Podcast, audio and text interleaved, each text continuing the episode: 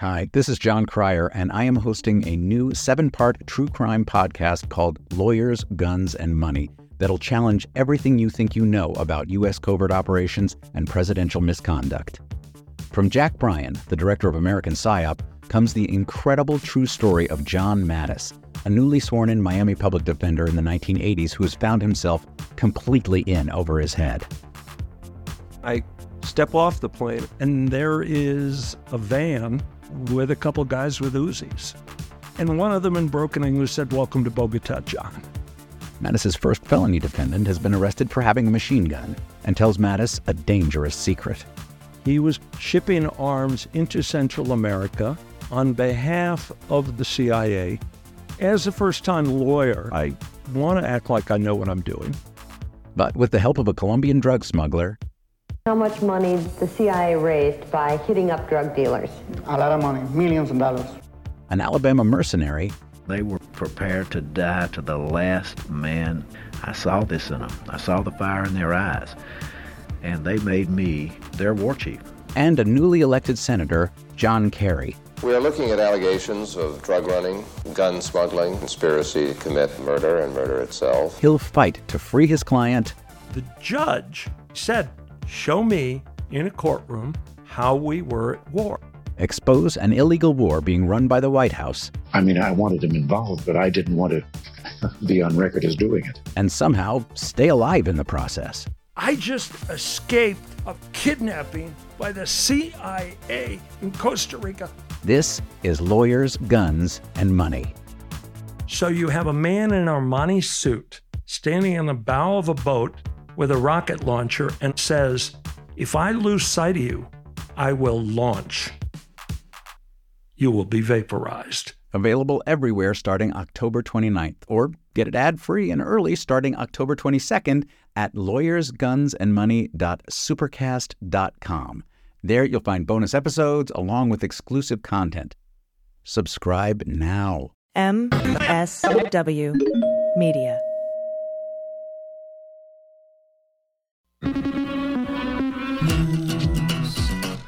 Swearing.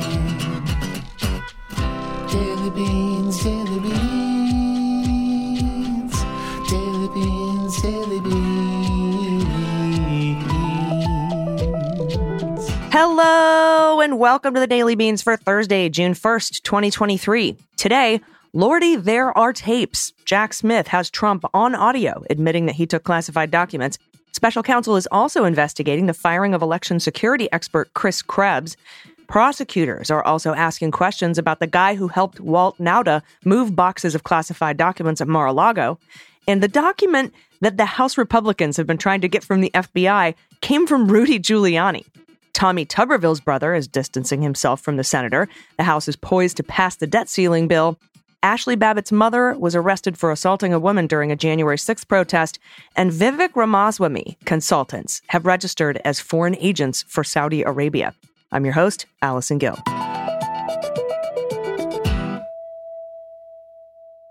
Holy majoli, the news just kept coming. There's even more stories coming out now about this tape that Jack Smith has of Donald Trump at Bedminster, and we'll talk about that in a second.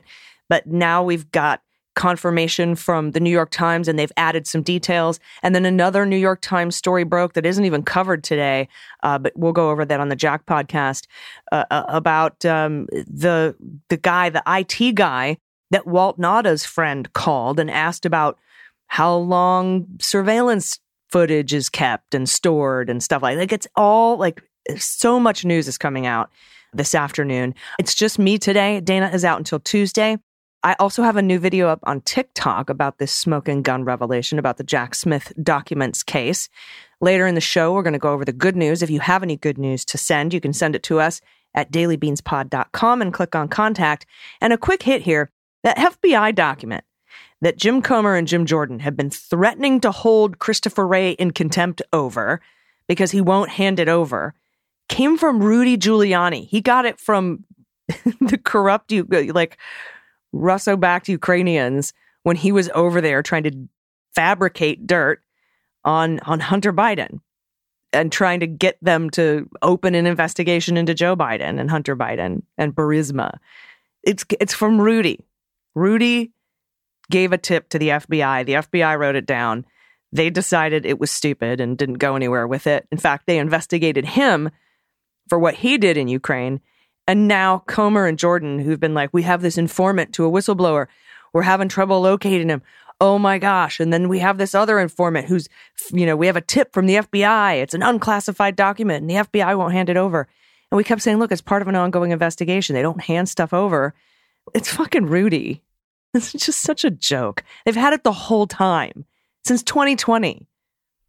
Anyway, I can't stop laughing. And Pete Strzok and I will discuss that on the next Cleanup on Aisle 45 podcast. But I just, uh, seriously, I'm dead. I can't stop laughing at that. It's Rudy. Who gives a shit?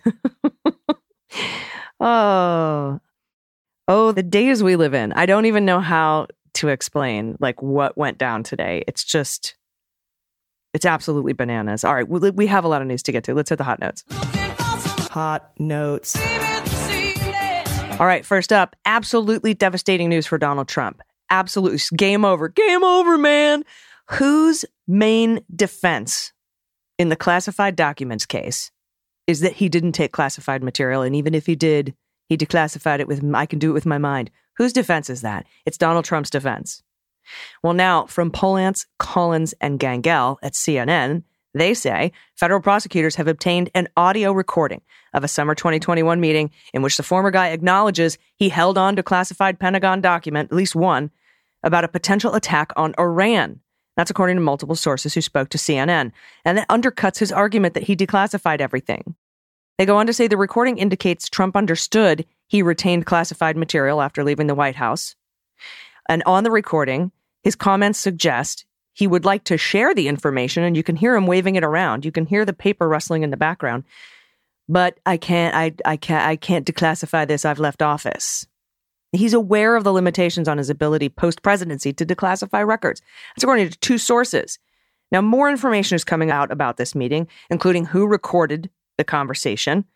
And it is one of Trump's aides who has been brought in front of the grand jury and has had her recordings confiscated or imaged, I should say, copied and then handed back to her. And we're going to talk about all that in detail. But this is just you know, I can't think of uh I mean that that was his defense, right? And and Andy and I talk about on the Jack podcast like the evidence to build the case is done and then at the end what you do is you gather up evidence that would help beat back a defense. And his main defenses are I declassified everything. I can do it with my mind. If I just me taking it away makes it declassified automatically.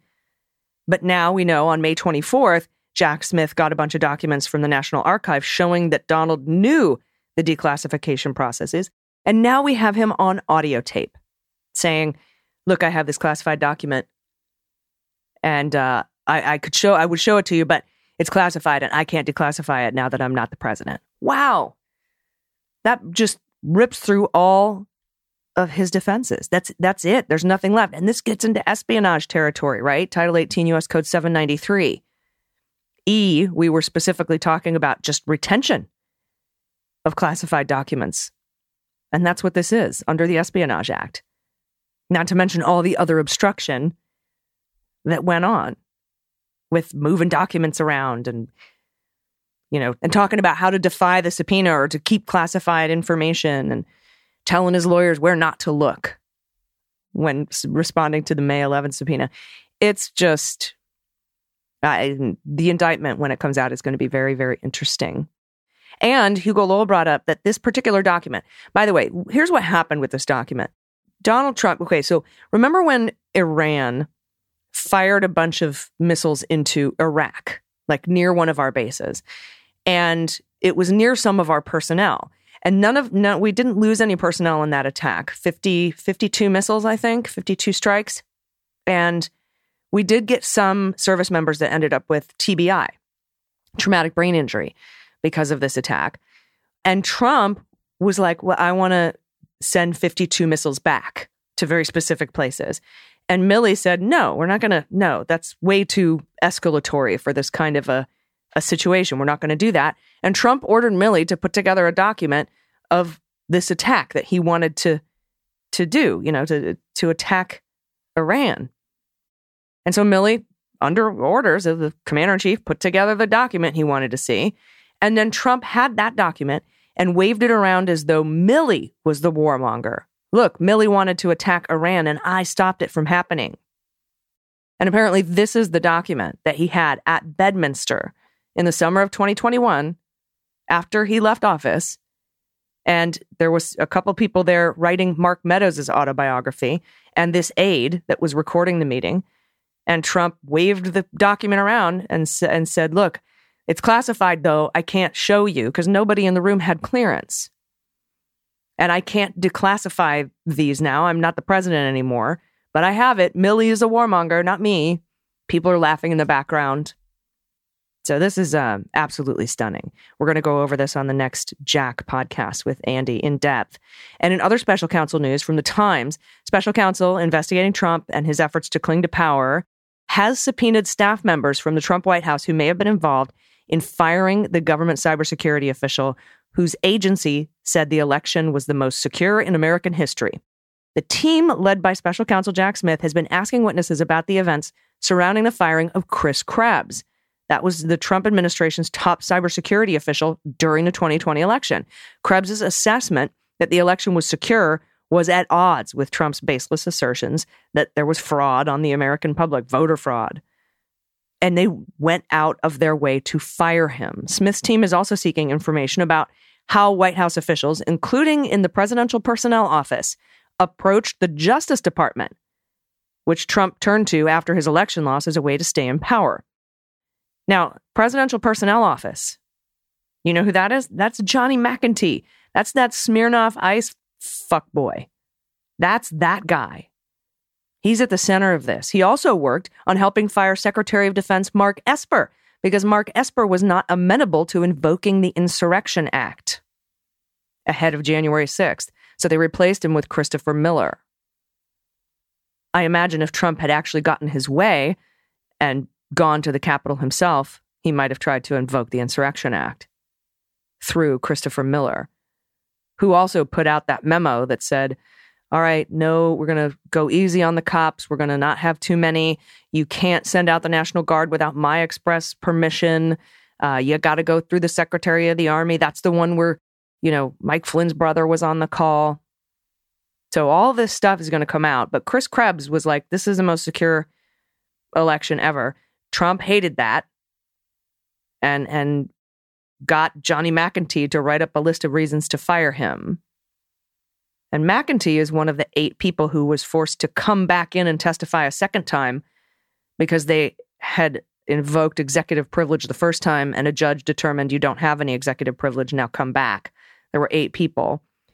And there are three who who have yet to come back in and McEntee is one of them, which makes me think maybe he's a target now with all this going on. Maybe he uh, is refusing to flip. I don't know.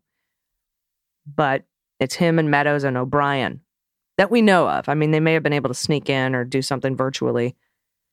But those are the three that have not, at least according to public reporting, come back in to testify after being ordered to, saying you don't have any executive privilege here. Because Trump's, it was Trump who tried to invoke the executive privilege, not these people. And Judge Beryl Howell was like, no, no, no, sorry. And then Judge Boasberg took over for Howell as, you know, chief chief of the of the district court and and said no also no you must come back and testify. So this is like we're at the very end stages here.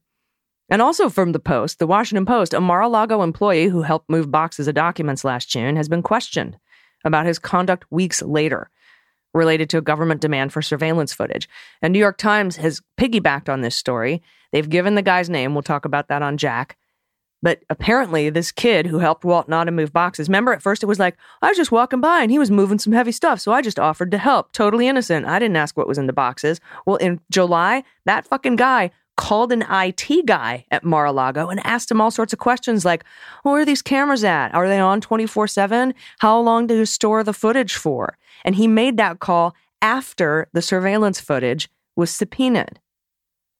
So, holy shit.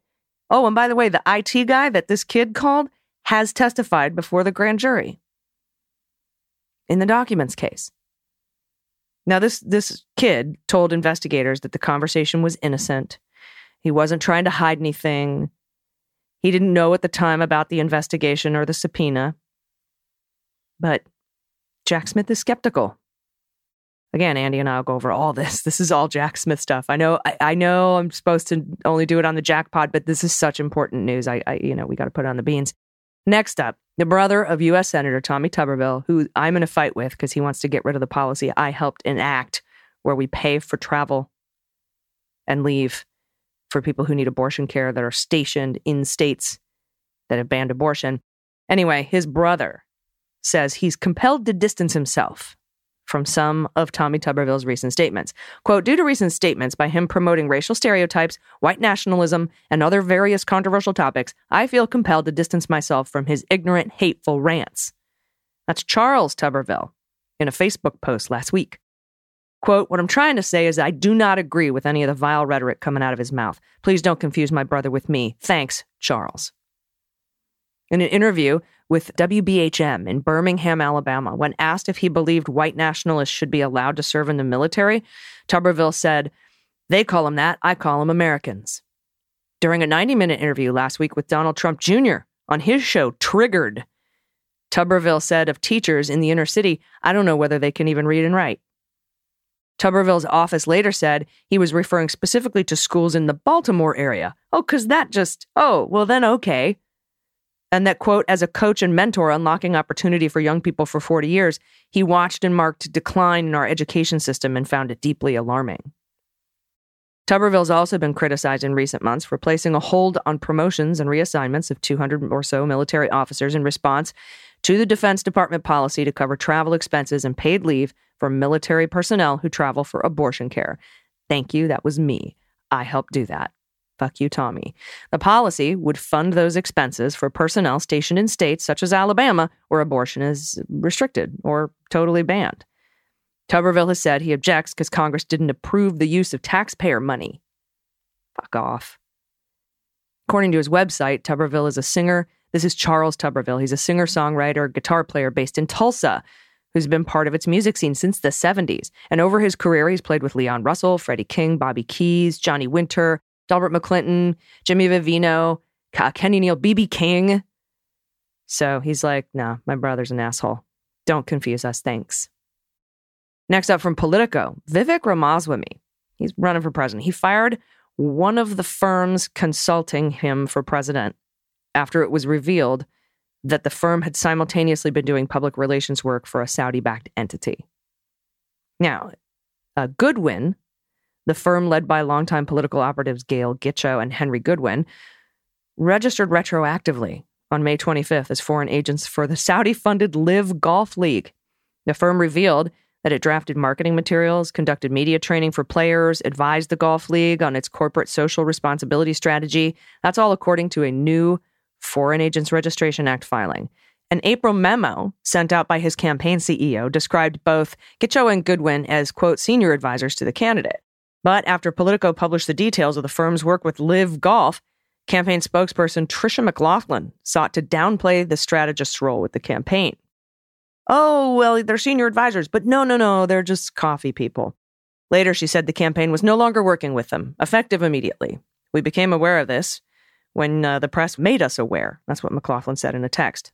The relationship with the campaign wasn't the only one to end for Goodwin. A lawyer who advised the firm on its decision to register as a foreign agent told Politico that Goodwin had parted ways with the golf league as of Monday morning, and that the firm would take the appropriate steps to terminate its FARA registration. Quote, we registered with FARA as working for LIV Golf because it was the right thing to do under the law.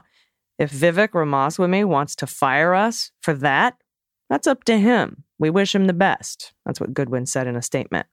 It's not uncommon for foreign entities to seek out politically connected consultants to navigate U.S. regulations and politics.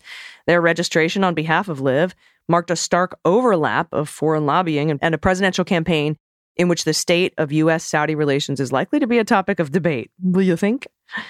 It was two days after the firm struck an oral agreement to work for LIV, according to the DOJ, that it was first reported that Gitcho and Goodwin were signing on to be Ramaswamy's advisors.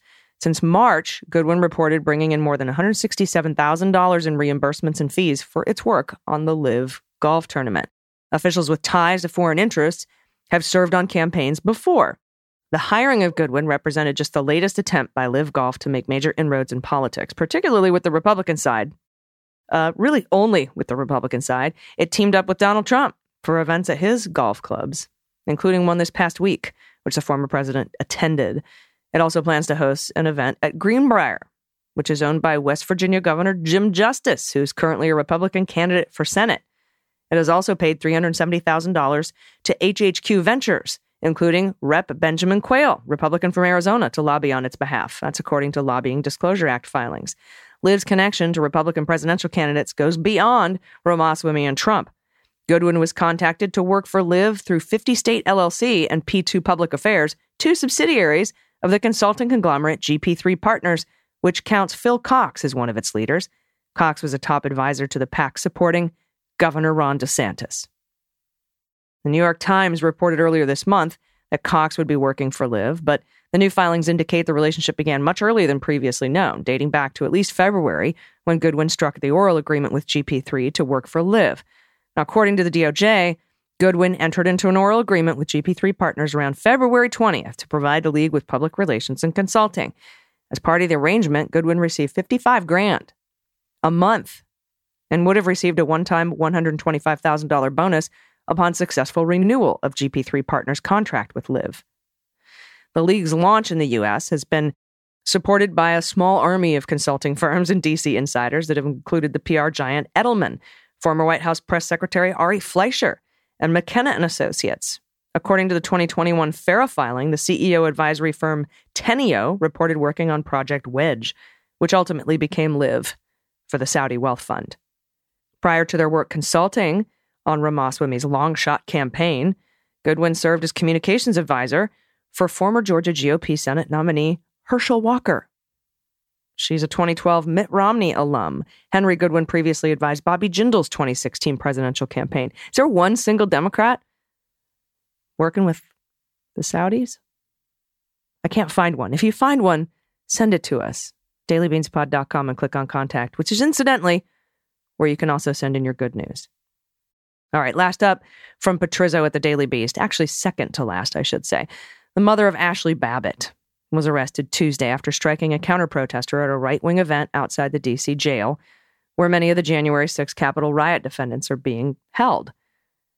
She's 58. She was spotted by the Daily Beast being taken into custody just after 6:45 p.m. She was surrounded by officers and handcuffed before being walked into a waiting police van. The arrest comes just one day after her alleged violent outburst was caught on film and later reported to police. A senior law enforcement official confirmed to the Daily Beast that the arrest was related to the earlier assault. I shared that video on Twitter. I'm pretty sure it went viral.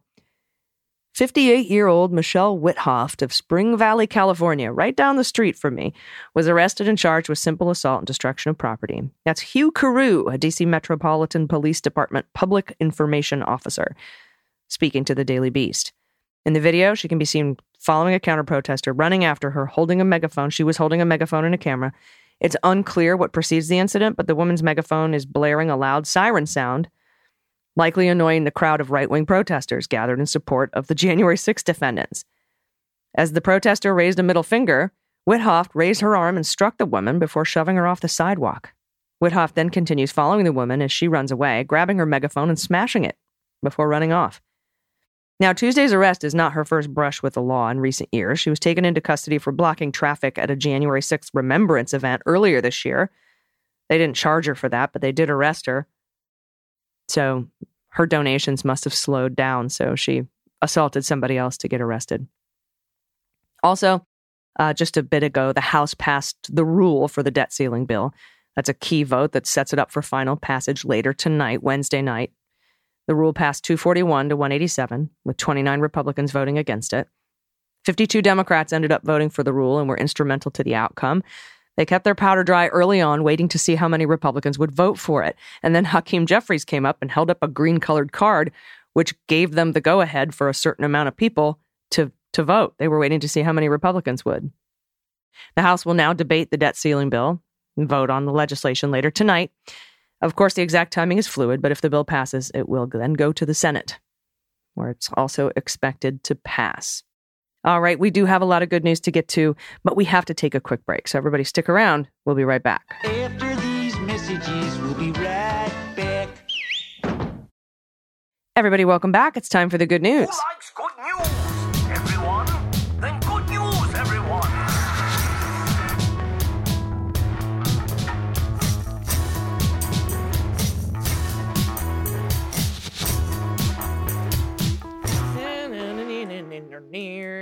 Good news, good news. And if you have any good news, confessions, corrections, you want to play What the Mutt, or I guess what kind of horse you have, a shout out to somebody you love, uh, an adoptable pet in your area if you don't have pod pet tax to pay. If you want to, I don't know, shout out your small business or a small business in your area, anything, anything you want to send us, you can do it at dailybeanspod.com and click on contact. All right, first up from Dinosaur Dave, pronouns he and him. Good morning, Beans Queens. Your friendly neighborhood dinosaur fan here. June 1st is International Dinosaur Day. With that in mind, can you guess this dinosaur? It's from Utah. It predates its relatives, Triceratops, by almost 20 million years. It's of medium size, about 4 to 6 meters, about 13 to 20 feet in length. It has two large brow horns right above the eyes. Its frill tapers inwards as it goes up and has two large spikes out of the top. It's not a Triceratops, but that's what it looks like. Quad ceratops? the early mid sized, uh, okay, and I'm going to say this wrong, Ceratop- Ceratopsian, relative of Triceratops, had two brow horns and a frill that gets thinner as it gets taller. It's fairly well known. It's from Utah. Oh, no, that's not it. This is that's the early one. This one is the Dia- Diabloceratops, the devil horned face. It really has a spectacular fossil skull. Anyways, keep up the brilliant show. Diablo Ceratops. Ooh, it's so devilly. Thank you for that. Next up, Space Cat Zem. Here's a shit I said as a kid. My dad has an 86 silver Toyota MR2 with spoiler, no supercharger for those asking. For those that don't speak car, it's a small two seater sports car. He got it just before my parents were married. It was always daddy's little car, and my brother and I would fight over who got to ride in it with him. He only drove it in the summer because Minnesota winters are a whole heck another thing. He still has the car and it still purrs. That's so cool. Back in the time before seatbelt laws and back when both my brother and I could fit in the front seat at the same time, I asked my dad a question about his car. What also made the car fancy, besides its adorable pop up headlights, was its blue tinted moonroof. As with all curious kittens, I had to know the purpose. I had to know its purpose. Is it for mooning people? I asked with a wide eyed, innocent wonder of someone who had no idea what mooning was and the utter thrill of, a, of verbing a noun. it was a long time before I understood why my dad laughed so hard. he had to tell my mom the story. Oh, that's so great. Thank you so much, Space Cat. Appreciate you. Next up from Allison. You are truly queens of the beans. Just wanted to share a couple of pics of one of our cats, Cupcake, named by our kids when they were younger. Cupcake was a snuggle bug, and she would get right up close to your ear and purr so loud. When we would take her to the vet, they would have to pinch gently so she would stop purring so they could listen to her lungs, etc. When we first got her, she kept having kitty colds, and we would take her to the vet to see if there was anything we could do. Finally, the vet said, Sometimes you just get a weird cat. And it made perfect sense for Cupcake. Sadly, we lost Cupcake during lockdown, but she really was the sweetest girl and would let you pet her tummy, not a trap. We adopted her from the Animal Friends Rescue Project, AFRP, in Pacific Grove, California. They do a great job getting animals from the shelters and getting them into foster care. I'll send more pictures of our other animals another time. Oh, what a sweet baby. Calico Tabby. Or tortie. Thank you so much for sending that. I appreciate that so much, Allison. Beautiful baby. Next up, from Robbie B, pronouns he and him. Hello, you incredible humans. Hello. From the people that brought you a mini doc about vegan rescue sanctuary Fluffy Butt Rescue, our director founder is also a drummer in a trans led, sick ass sci fi metal band called Jaelyn. That's J A E L Y N. And our first live set was on Memorial Day at Animated Brewing in Coatesville, PA. We got a whole bunch of shows lined up for summer 2023. We're super fucking excited about it. Jaelyn on Spotify and Instagram, Bandcamp, and all the things. We love yous from Philly. Jaelyn, J A E L Y N. Check them out. All right, from Sandra, pronoun she and her. Hello from Germany. Just came across some anti DeSantis stamps I simply had to share with y'all. Would have tweeted them at you, but I've fled that hellscape when Voldemort took over. Sandra, these are so great. Disney 100 Jahre. 100 Jahre. Excuse me, I, I just read the numbers in English because I'm That's just how my brain goes. Fantastic. Thank you, Anti DeSantis Stamps, also known as Disney Stamps.